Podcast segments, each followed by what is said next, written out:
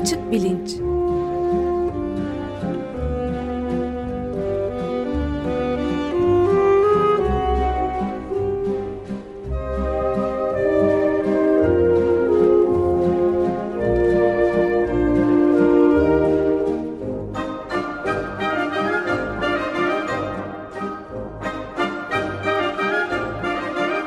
Güven Güzeldere ile bilim ve felsefe sohbetleri.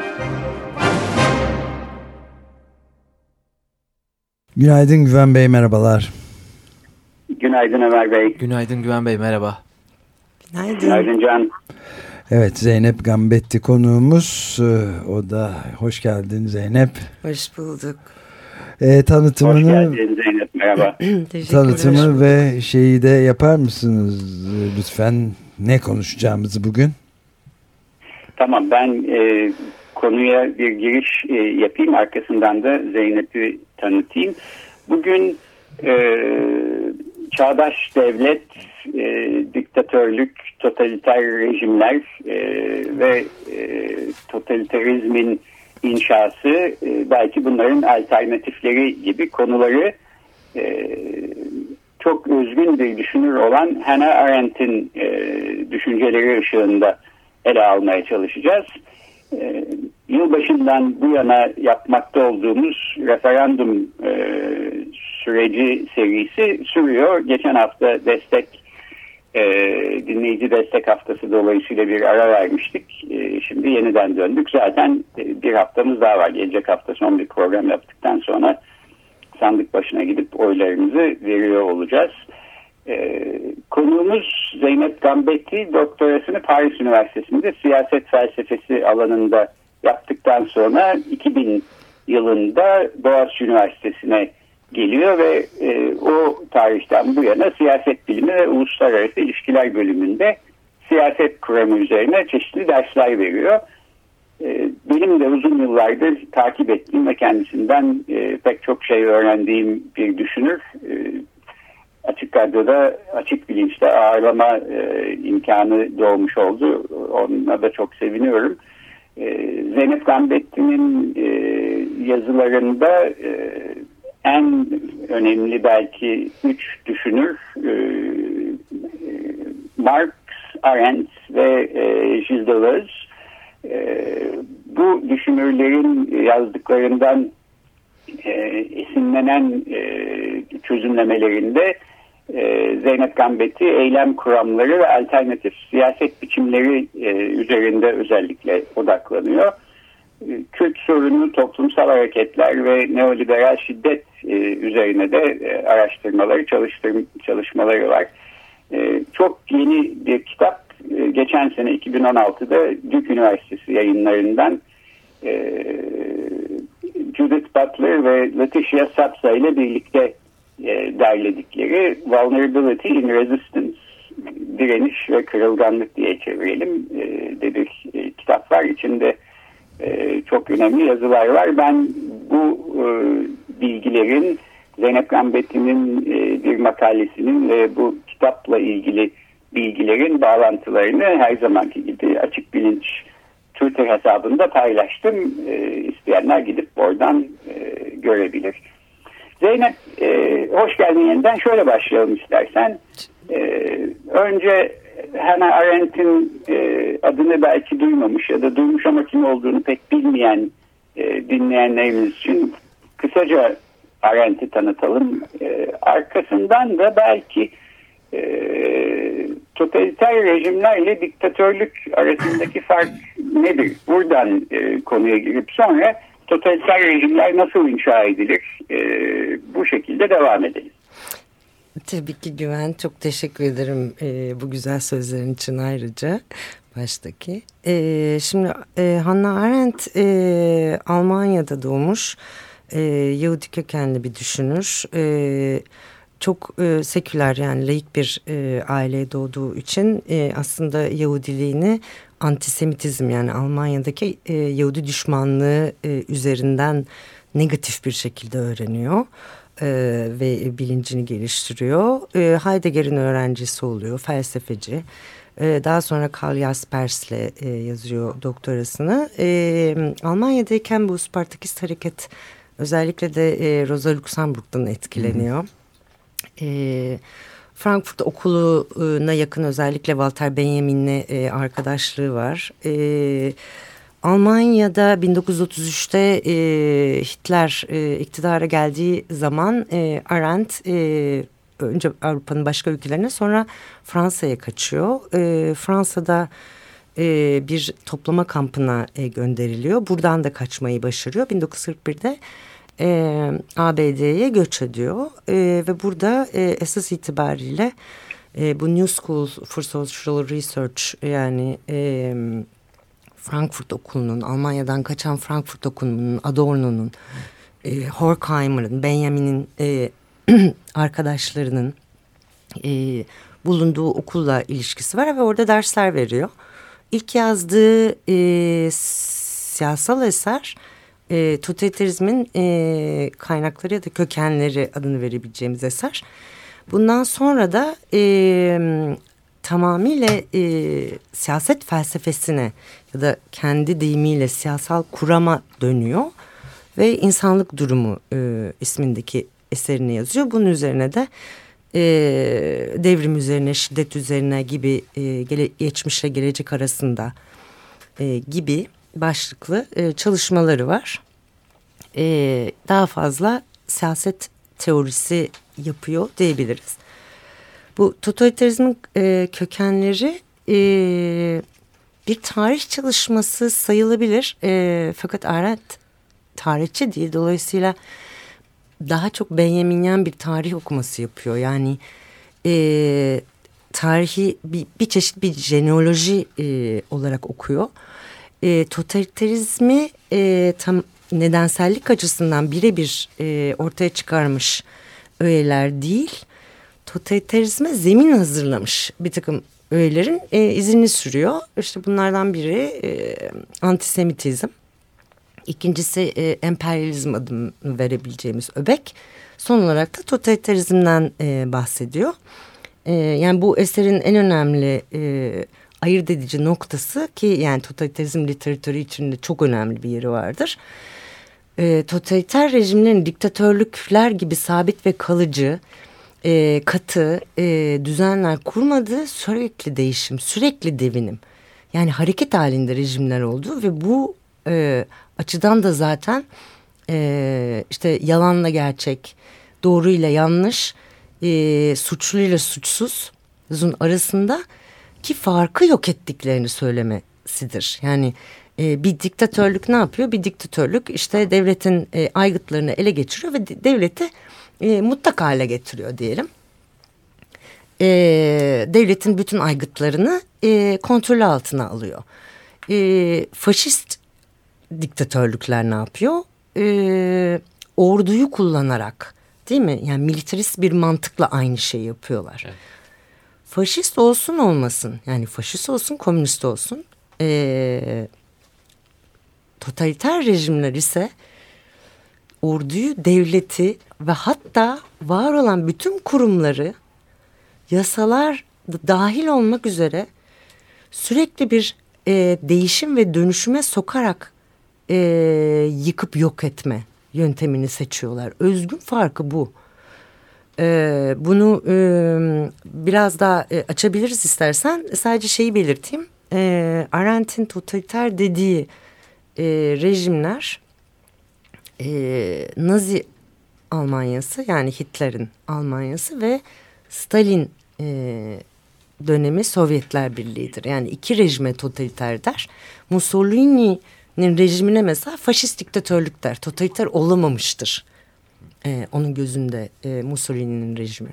Neden olamamıştır? Çünkü bu akışkanlığı, belirsizliği sağlayamadığı için. Sağlayamadığı için. Tam da onun için. Yani şeyi kullanarak ordu ve devleti mutlaklaştırmıştır. Totalstaat. Değil mi?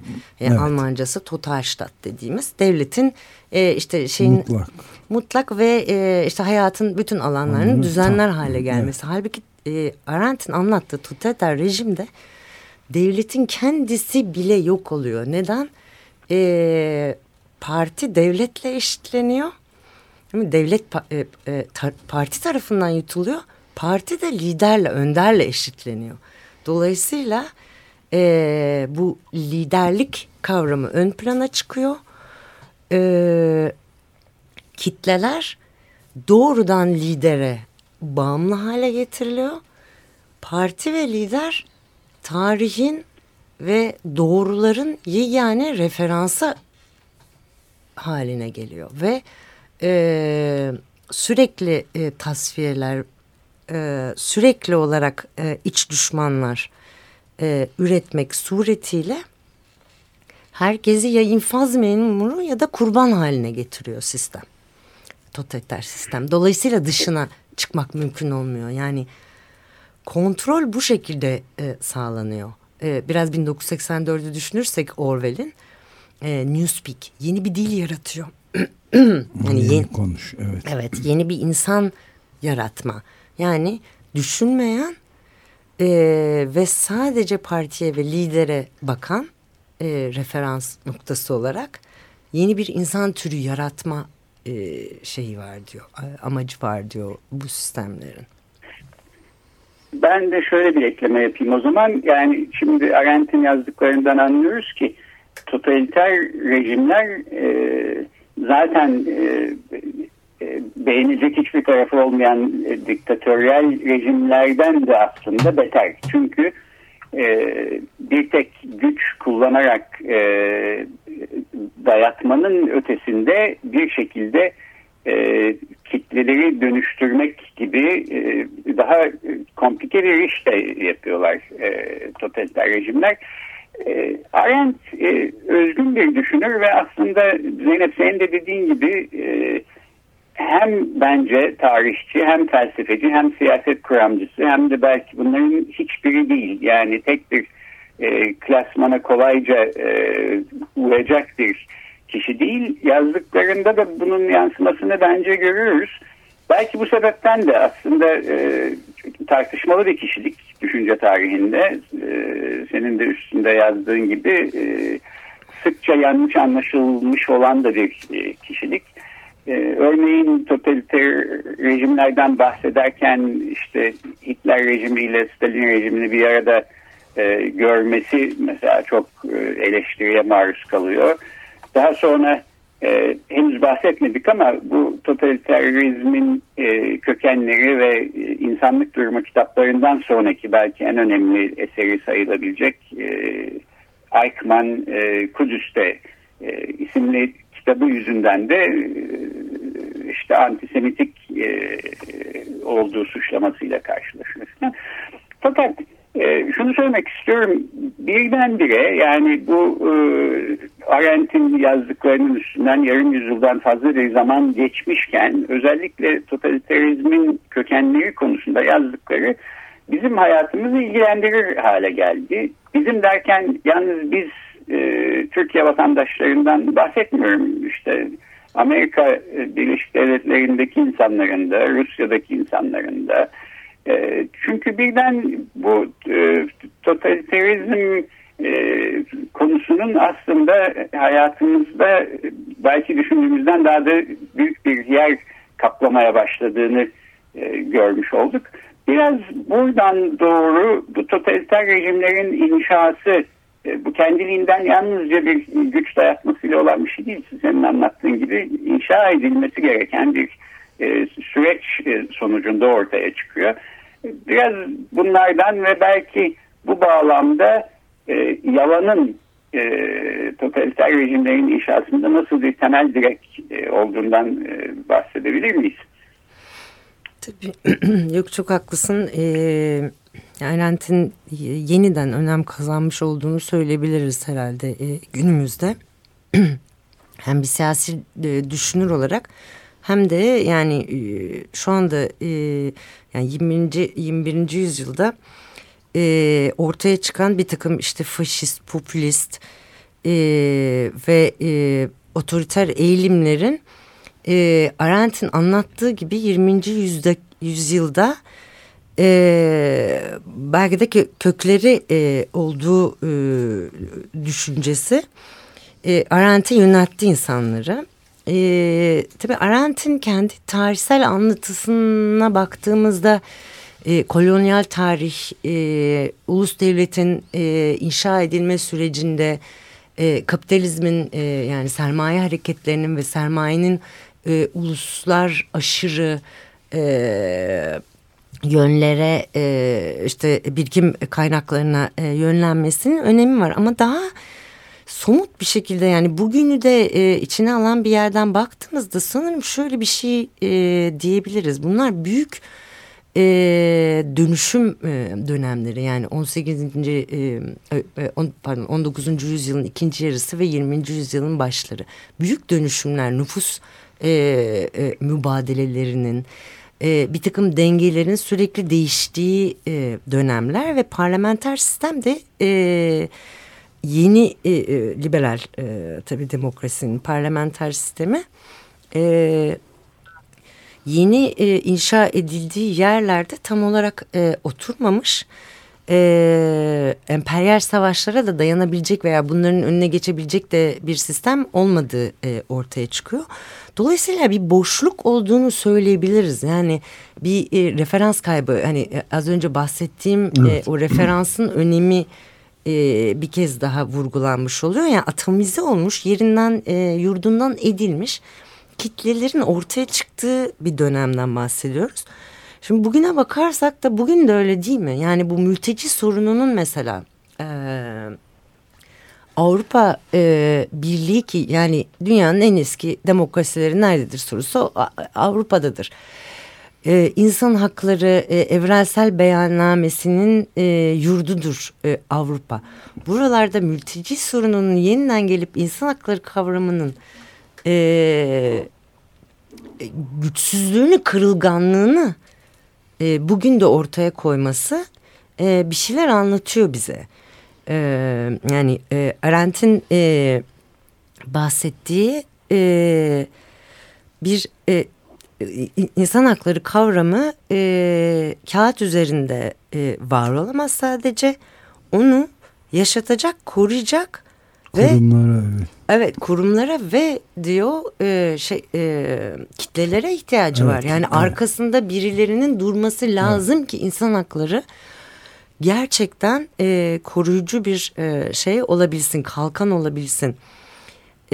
Şimdi 20. yüzyıl özelinde totaliter hareketlerin doğması çok büyük tabii ki ideolojik akımlarla da birlikte okunması gereken bir şey. Bunlardan bir tanesi tabii ki gayet doğru söylediğin üzere yani Arendt'i özellikle sol açısından okunmaması gereken sadece bir düşünür olarak damgalatan iddia, sosyalist ve komünist ideolojinin de Stalin'de kristalize olmuş şeklinin o kurtuluş ideolojisinden, bağımsızlaşma ideolojisinden o kadar uzağa düşmesi ki neredeyse insanı makineye çevirip otomatlaşmış bir şeye dönüştürmesi, değil mi? Makinenin bir parçasına dönüştürmesi. Bunun sebeplerinden bir tanesi bu tarihin belli bir yöne aktığı ve önüne geçilemeyeceği iddiası Arendt'e göre.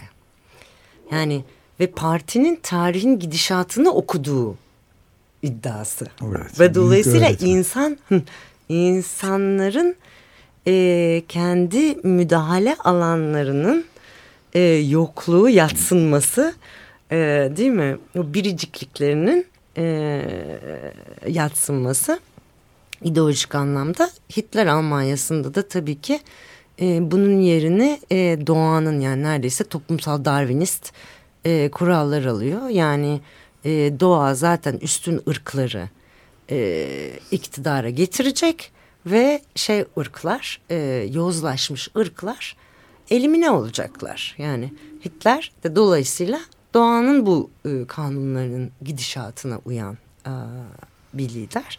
Yani bunlar büyük ideolojiler ve şey yapan ideolojiler Arendt'e göre. İnsanın düşünme yetisinin altını mutlak surette oyan ideolojiler. Bunun yanı sıra yalanı sormuştun Güven. Yalan bu sistemlerde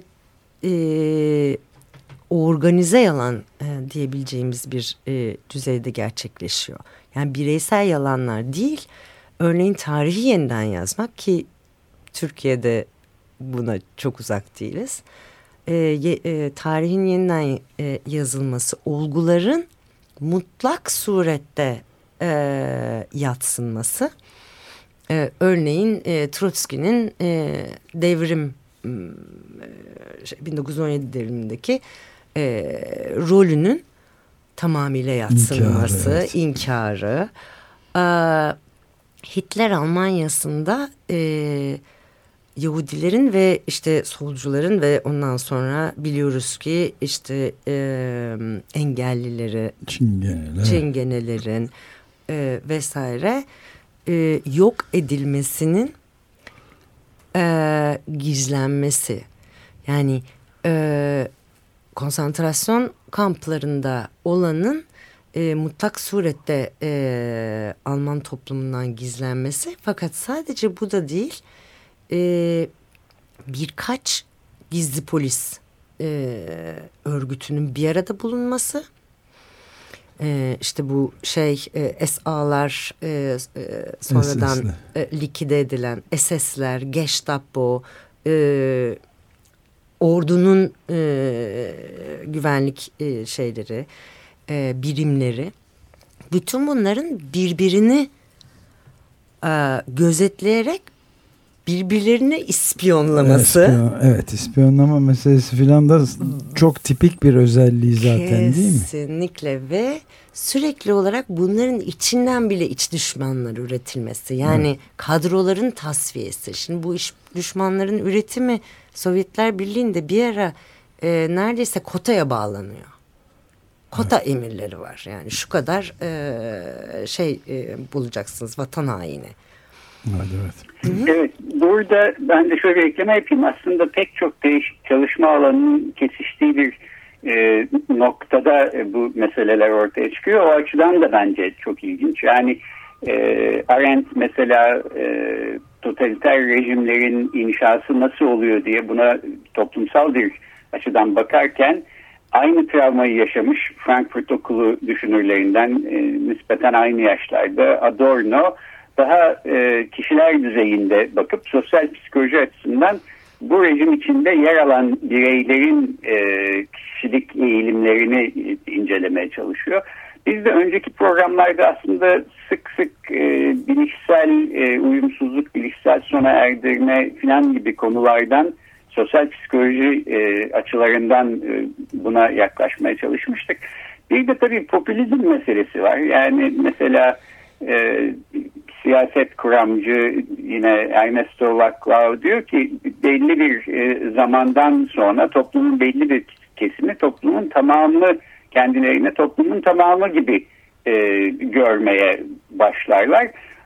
Tam da Zeynep senin dediğin gibi böyle bir durum sonucunda herkes ya bizden yani yandaş ya da ötekilerdense suçlu. Suçlu olmak için bizden olmaması yeterli. Yandaşlar da yandaş olmakla kalmayıp bu rejimin hem bekçileri hem de muhbirleri gibi bir işlev üstleniyorlar. Ben 3 dakika gibi bir süremiz kaldı maalesef. Tamam, o zaman sözü Zeynep tekrar sana bırakayım ve peki bu totaliter rejimler böyle dünyada da yükselişte, bizde böyle bir ihtimal karşısında referandum için oy vermeye gideceğiz filan. Yani Arendt'in düşünceleri aslında son derece hayatımızı ilgilendiren bir haldeyken Arendt'in olumlu önerilerinden buna karşı ne yapmak lazım? Eğilimin önemini öne çıkartan düşüncelerinden bahsederek bitirsek. Tabii iyi olur. Arendt bir model önermiyor bize. kendi epistemolojisiyle zaten ters düşer dönerseydi. Ama mesela tarihten verdiği bir takım örnekler vardır. Bu 1871 Paris Komünü, 1905 Sovyetleri, işte Almanya'da 1919'daki kısa süre Räterepublik, Macar Devrimi. Şimdi Arendtyen eylem herhangi bir araçsallıktan arınmış bir edimdir. Arendt'in kafasındaki belki de özgürlük alanı diyebileceğimiz yer tam anlamıyla çoğulluğun sürekli temas içerisinde bulunup katılımcı bir şekilde ortaklaşarak, yani tabandan ortaklaşarak şeyi kurmasıdır, topluluğu kurmasıdır, bir çokluğun, bir çoğulluğun. Ve çoğulluk derken Arendt sadece işte farklı ideolojiler, işte az önce sordun ama cevabını veremedim, kimlikler, etnik kimliklerden bahsetmez. Birebir farklı eyleme kapasitesine sahip olan, yani dünyaya bulunduğu nokta itibariyle farklı bakanların birlikteliği. Nasıl bir masa etrafında, aynı masanın etrafında oturuyor fakat farklı perspektiften bakıyorsak, bu tarz siyasaların inşasından, yani daha yerel demokrasiden bahseder açıkçası. Yani tam bugünkü gidişatın, referandumda evet çıkarsa bugünkü gidişatın tersi, aksi yönünde bir özgürlük alanı vardır kafasında. Çok önemli bir nokta. Bunu aslında daha uzun boylu tartışabilmek lazım ama referandum bize engel, sınır teşkil etmemeli. Bence bunun üzerinde bu bütün hepimizin, hem bireyler olarak hem de birey toplulukları, mahalle toplulukları, hem de ulusal boyutta, yani toplum boyutunda çok önemli sonuçları olabilecek bir şey. Belki bu tartışmayı referandumla bağlı olmadan daha sonra da devam ettirmemiz hepimizin yararına olur herhalde yani. Bence de öyle. O zaman peki bu sözü vererek bu programı, zamanımız bittiği için kapayalım. Zeynep'i de bir başka programda yeniden konuk etmeyi umarak ben kendisine teşekkür edeyim. Bugün Boğaziçi Üniversitesi Siyaset Bilimi ve Uluslararası İlişkiler Bölümünden Zeynep Gambetti konuğumuzdu. Hannah Arendt'in yazdıkları ışığında totaliter rejimlerin inşası konusunu ele aldık. Çok teşekkürler Zeynep. Ben teşekkür ederim. Çok Güven, teşekkür ederiz. Bundan önce bir kere daha gelmiştin galiba. Evet. Bunu sıklaştıralım. Tamam, ben hazırım. Peki, haftaya görüşmek üzere. Görüşmek üzere. Hoşçakalın.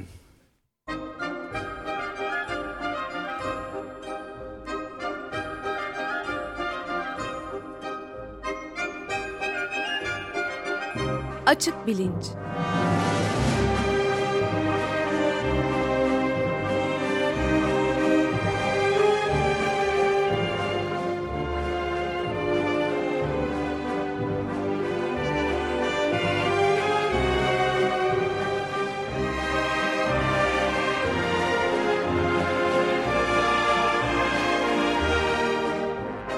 Güven Güzeldere ile bilim ve felsefe sohbetleri.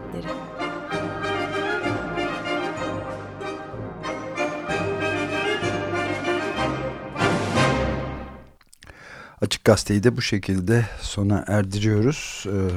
Bugün zaman darlığı nedeniyle İnsan Neden Vegan Olur bölümünü yayınladık.